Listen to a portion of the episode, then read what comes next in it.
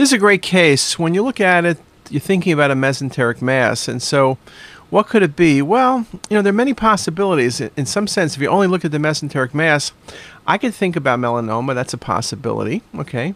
I could think of lymphoma. That's a great possibility also, mesenteric mass. But carcinoid also. The carcinoid, usually I see more of a desmoplastic reaction.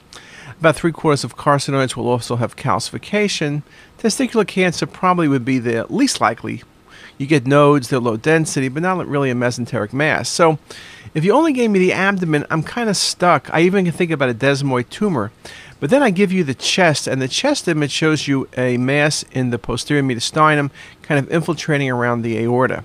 So now you say that picture plus the abdomen need a process that is in two places.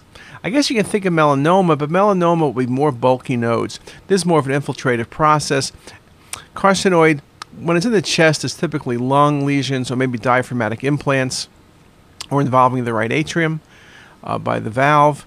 So this is a great case of lymphoma. Very nice example. Hope you got that one right.